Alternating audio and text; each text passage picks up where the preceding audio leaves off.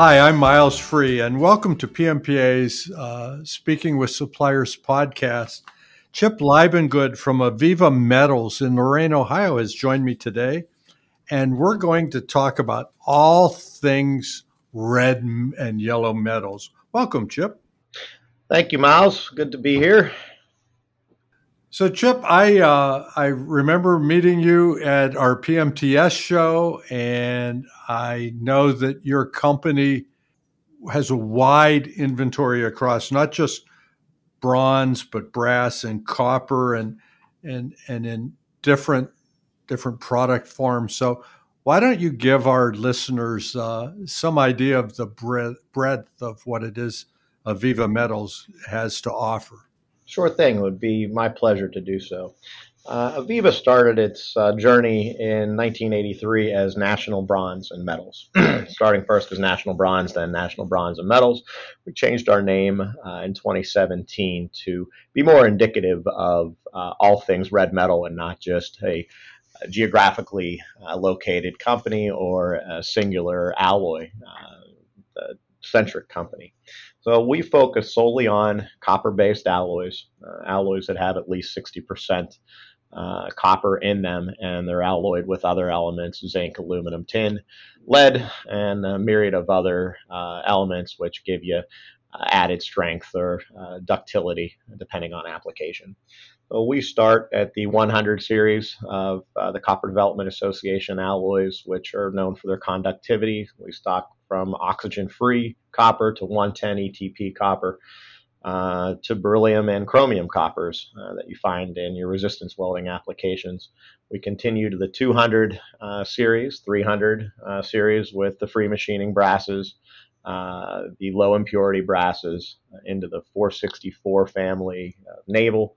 the 500 and 600 series. 600, you'll find the aluminum bronzes, that are utilized in aerospace applications, um, all the way up to the 800 and 900 uh, series alloys, which are uh, casted by nature. So our product range uh, encompasses uh, from wrought to cast, uh, from 101 to 997, uh, and everything in between.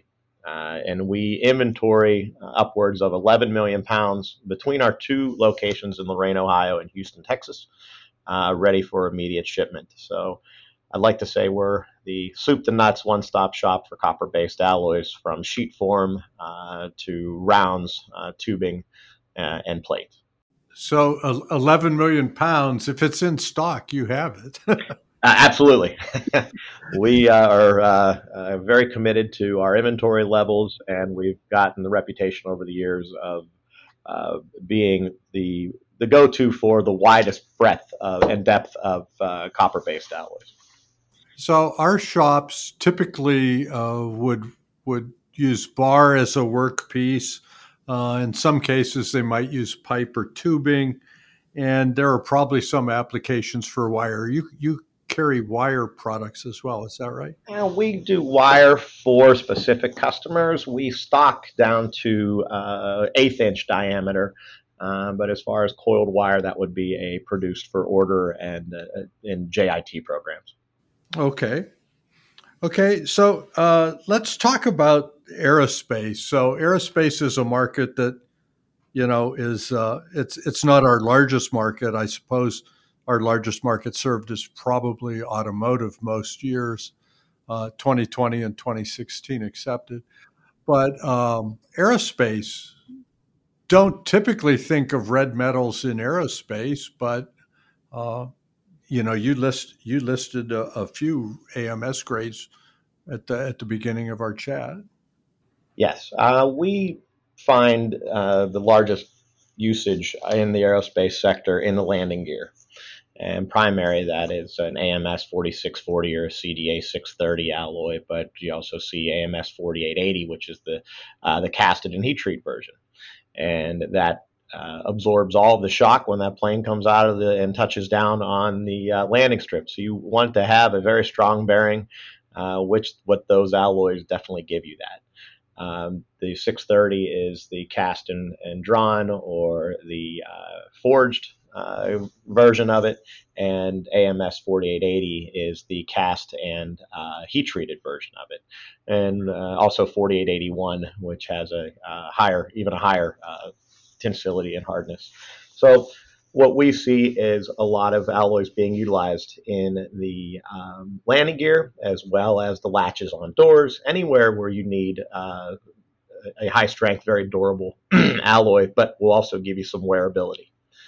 Uh, and those, the Dreamliner, for example, are coming to their 10 year um, life cycle to where all those bearings are going to be replaced. So it is business that uh, is ongoing and is continuing to grow as the fleet ages.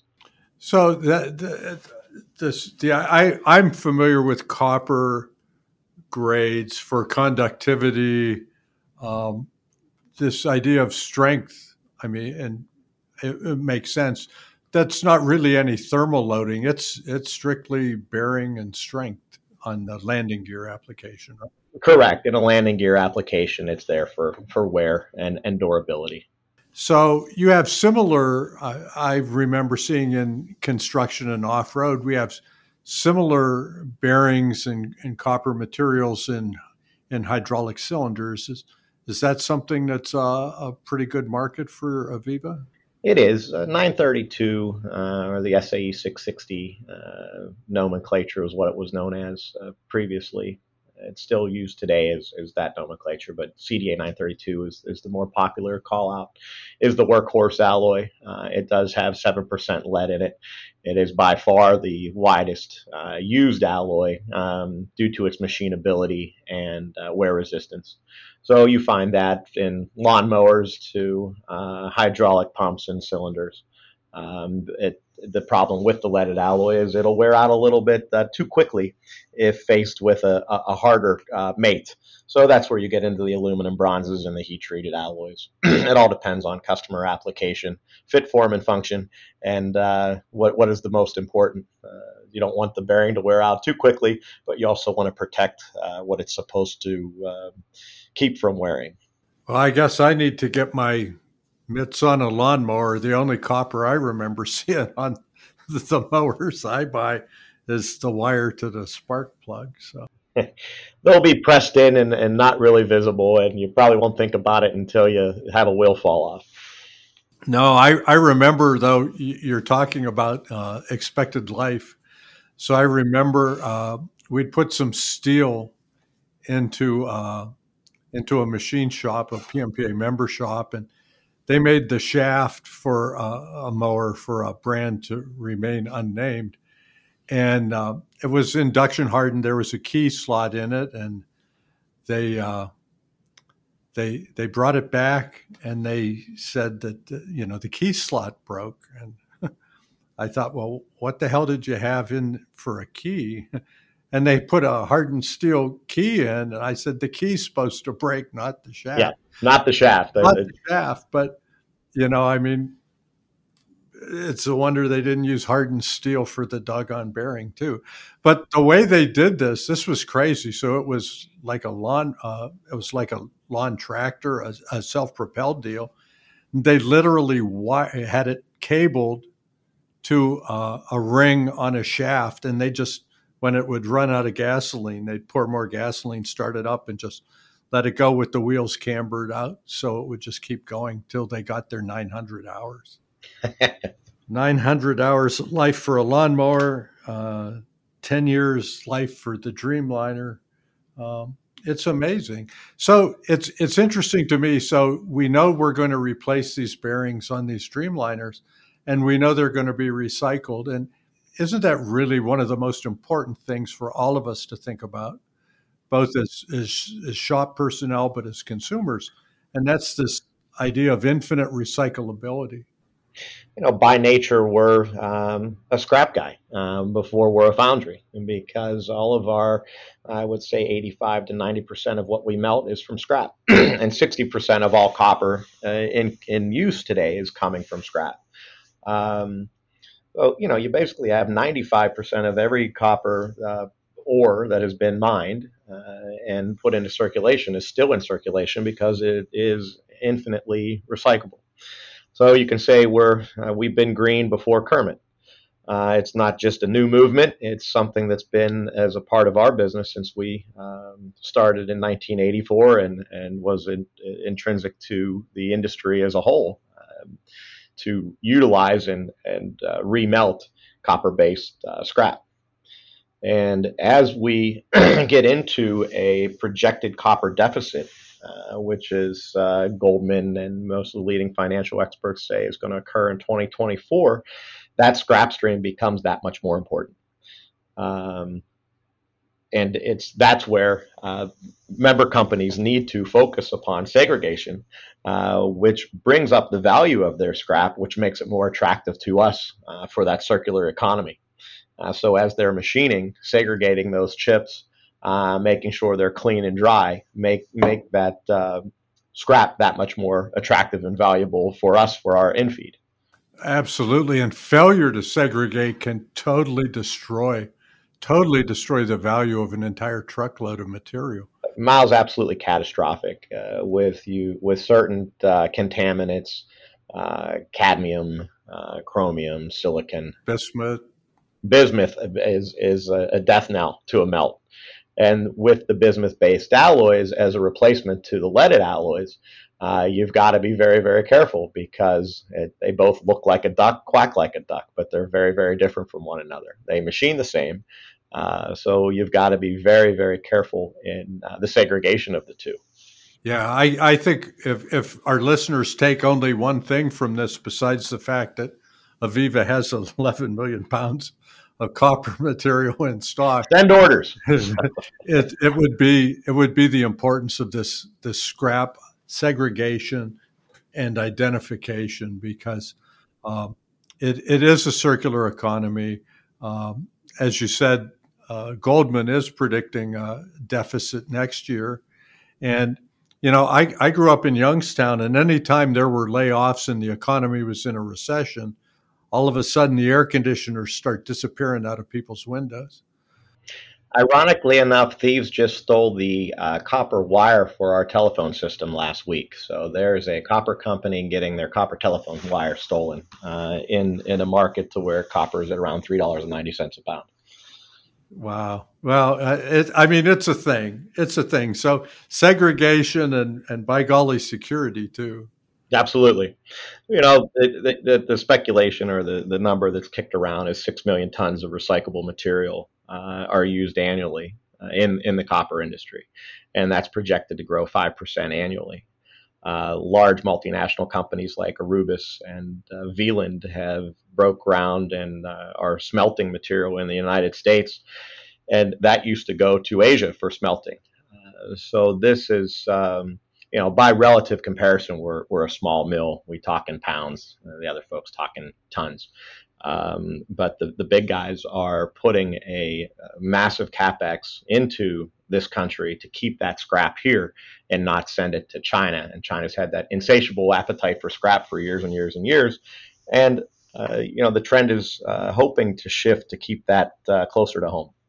Well, you know, they uh, don't call it Dr. Copper for nothing. I mean, as the economy goes, as technology goes, copper is really the leading indicator. And, you know, here in the U.S., uh, per, co- per capita uh, copper use is about 13 pounds. And with vehicle electrification and, and the electrification of everything, I mean, it's, we, I talk about elect- e-mobility, but my God, there's there's three of my neighbors have battery powered lawnmowers.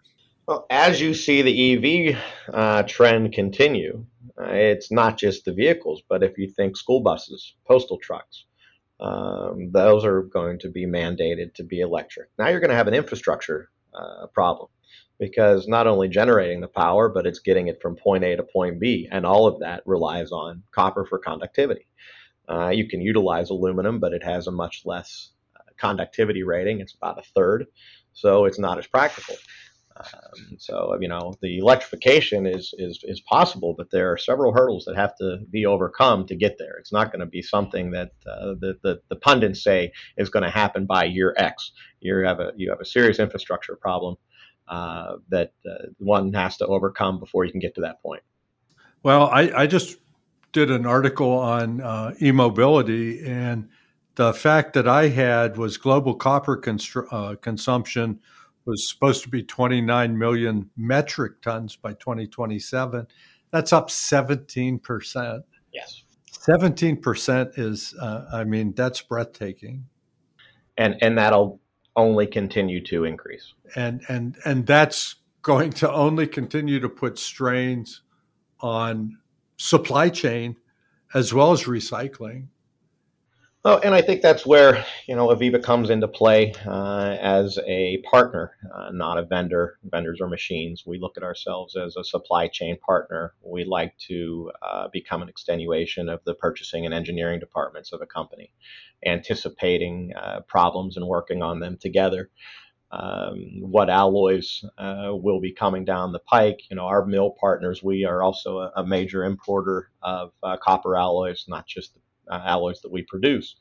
Uh, so uh, we can cover the, the whole uh, gamut of, of those copper alloys. And we work from small mom and pop machine shops up to Fortune 250 companies.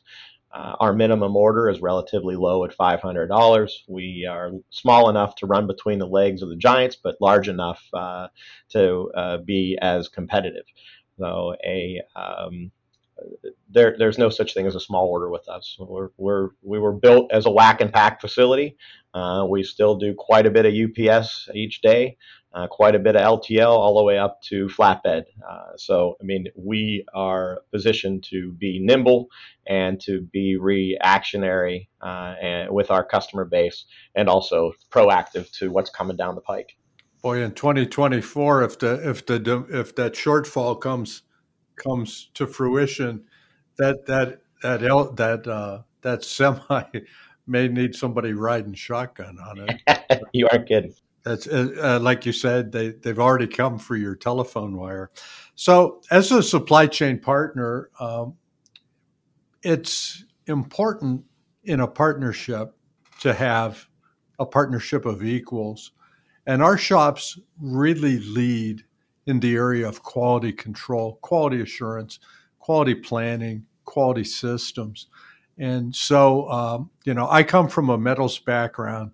And quality systems are really important if you're going to have integrity of, of product and, and, and faith in it. So, why don't you outline for our listeners the quality systems and your approach to quality at Aviva? We are uh, AS 9100 certified uh, from a manufacturing perspective, and we're also AS 9120B certified from a distribution standpoint. So the onus uh, on quality is something that we take quite seriously here. Our quality system is quite robust. Uh, from our foundry products, which we cast in Lorain, Ohio, we cast up to uh, 16 inch diameter. Uh, we've got two horizontal casters and five vertical casters. We have an on staff metallurgist, we have an on staff lab. Uh, we can assist from alloy identification all the way to failure analysis and uh, the uh, engineering side, standpoint of it. So everything that we do uh, is based upon supporting the customer. And if it is a problem with troubleshooting, even if it's not our material, we're, we're there to, to lend a hand on, on that, uh, that troubleshooting mechanism. But our quality system is quite robust. Uh, our supplier qualification is, is quite um, thorough. And we are very careful on who we choose as our mill partners for those products that we don't produce in house. Uh, quality before anything else is kind of our of our mantra. So your your products, your manufacturing products, are off your casters. Uh, many of the items that our shops would purchase would be either extrusions or cold drawn. So uh, how do you uh, how do you source those materials? Well, we have an uh, affiliation with a South African extrusion mill as well as mills all over the world. So we import brass products, we import uh, copper products uh, from Germany, um, from Brazil, uh, from most of Europe. So these mill partnerships go back 40 years. our president Norman Lazarus has worked hard over the last 40 years to make these partnerships with with uh, these mills to where you know, we have some exclusivities in place. Uh, so those alloys that your shops would think of going into a, a spindle or, or, going into a bar feeder uh, that are extruded and drawn, that's what makes up a big core of that 11 million pounds. Our cast product uh, amounts to about 40%, 45% uh, of our volume. The, the, the majority of it is going to be uh, either a wrought product, uh, either rolled or extruded and drawn. Yeah, definitely a higher value add needed for our shops. Yes, and and all of that scrap has value. Uh, so it all comes back to scrap when you start talking about the circular economy. Uh, segregate those chips, and and that, that would be something that we would partner with to to bring them back into our uh, feedstock. Ab- absolutely important. So, uh, you know, when you start thinking about bronze and castings, I start thinking about valves, big honking valve bodies, and that takes me to oil and gas. Uh, being being located in Houston, Texas, it's something we are a little bit attached to. A little bit, yeah.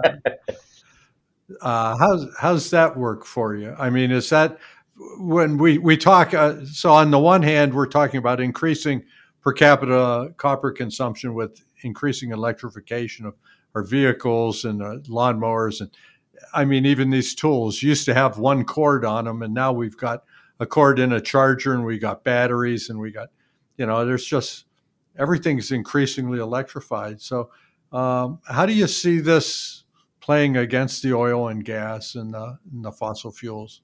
Is that something you worry about, or you just, you know, buy more, we'll make it? You know, in, in all honesty, I don't see that making much of an overall uh, impact to where it'll curtail the oil and gas production because we're producing domestically more and more fuel than we ever had. We were a net exporter at one point in time yes. after being after being an importer for years and years and years. So the advent of uh, fracking in the in the uh, Permian Basin, Marcellus Shale, which is you know Pennsylvania and New York, um, had promoted the need for even more bronzes because those big pumps that pressurize that water uh, to go downhole uh, to break up the rock formations to allow you to get to uh, the natural gas and, and to the oil, they use a lot of bronze. And that bronze wears out through continuous use. Well, it does. There's they're, they're not just pumping water; they're pumping sand. Yes, yeah, they've got to move. That's highly pressurized. The big ones are like 2,500 horsepower. They are, and they're workhorses. They run them 24 hours a day, seven days a week. And each one of those cylinders, uh, each one of those um, rings and and uh, seals. I mean, you've got bronze there, and uh, you know as you as you frack more and more, and as you do more downhole well uh, work, you're going to utilize more copper-based alloys. So you know uh, it's a little bit as you see oil trend towards 70, 75. It has slowed a little bit. Um, the, the, the main uh, folks that are involved in that business see it cooling into Q3, but they do see uh, picking back up in, in Q4. But they're still working overtime, right? They, they certainly are. And the hand's been hot for the last 18 months uh, post COVID. Uh, when the world had to wake back up again uh, from the, the slumber that uh, was forced upon us for a couple of months. So I guess I guess the last question I have for you, being that you are uh, nationwide, but but global uh, in terms of your supply as well, is uh, from your vantage point, what are you seeing regarding work, manufacturing work coming back to North America? Is that something you've noticed in your order book, or is that something we just talk about and chatter about on LinkedIn?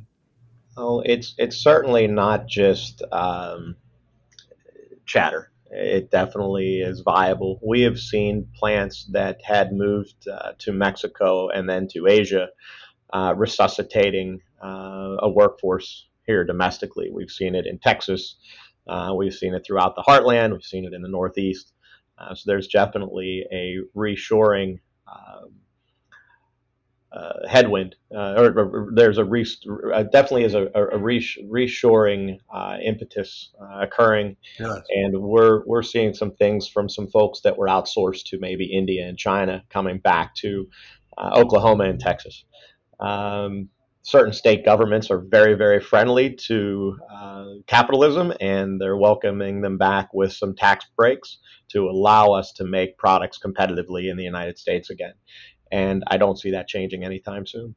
Well, one of the things that I found when I explored your website was you've got uh, you've got a couple of references, and one was a materials grade uh, translator, much like I prepared for Steel for our PMPA members, and it listed the uh, the different materials by AMS and copper and UNS and and all the different uh, naming schemes. So I thought that was very helpful if if someone comes across an, a, a, a new order from overseas and it's got some strange designation for what we know as a copper based material, chances are you've got it on that translator document. Absolutely. And that stems from being um, a company that deals with uh, foreign specs on a regular basis. We have a department that is uh, dedicated only for trading for export. So uh, translating those specifications, be it a DIN spec or a, um, an old SAE spec, uh, an AMS spec, uh, we, we're definitely something we're adroit with. Well, as a steel guy, the questions I would normally ask, like will the magnet stick to it or will it hey, hey, it will. Some of the aluminum bronzes have iron in them. Uh, so the, the magnet test is still something that we use with some scrap. But you know i know you're a skill a still guy uh, by nature but unfortunately if it rusts it ain't us. If it rusts it ain't us. Okay. Uh, what did i miss? What did i what did i what should i have asked that i didn't? We talked about inventory. We talked about minimum order sizes. We talked about quality and by golly, we talked about scrap segregation, folks. Keep it separate if it's a different material. What did we miss? Well, I would stress that in our foundry, we take great pride in process control. Uh, repeatability, continuity uh, is, is something that's very, very high on our list. We want to make it right the first time. Every time uh, we strive to make sure that our product that we put into the marketplace, uh, it's an extenuation of our name. So we, we do take that quality uh, very, very seriously, but process control. Um, our mill, in comparison to our peers out there, is from a continuous cast standpoint, is the newest one out there. It was uh, just commissioned in 2010. We've been casting on that facility. Well, that facility started in 1968, so it had been casting on that land for a very long time. But the mill itself that we're operating now was commissioned in 2010, and our continued uh, capital expenditures at that mill with the latest technology uh, parameters to make sure that the casting temperature is exact um, to be sure that that exit cooling water is within a certain range, that, that bar is coming off of that caster at a certain temperature and a certain feed rate. All that we, we capture in histronics and we, we go back if there is any issues and we can pinpoint. So one of the things that was, is really a, a good takeaway is how vital that process control is and how that allows our product to be um, consistent uh, from the, the first pound of the heat to the last pound of the heat. We're constantly monitoring chemistry, temperature, um, and and everything in between. Well, I'm not at all surprised to hear hear the sermon about process control from a company with AS 9100D and AS 9120B certifications. Chip, thanks so much for the conversation. It was great to learn about Dr. Copper and and how your company can help our members uh, access it uh, besides lifting it from the phone system. Exactly, Miles. It's a pleasure to speak with you today. Look forward to the uh, the next time our our paths cross, and uh, we're very excited and proud of our affiliation uh, with the PMPA. Thank you, Chip. Take care.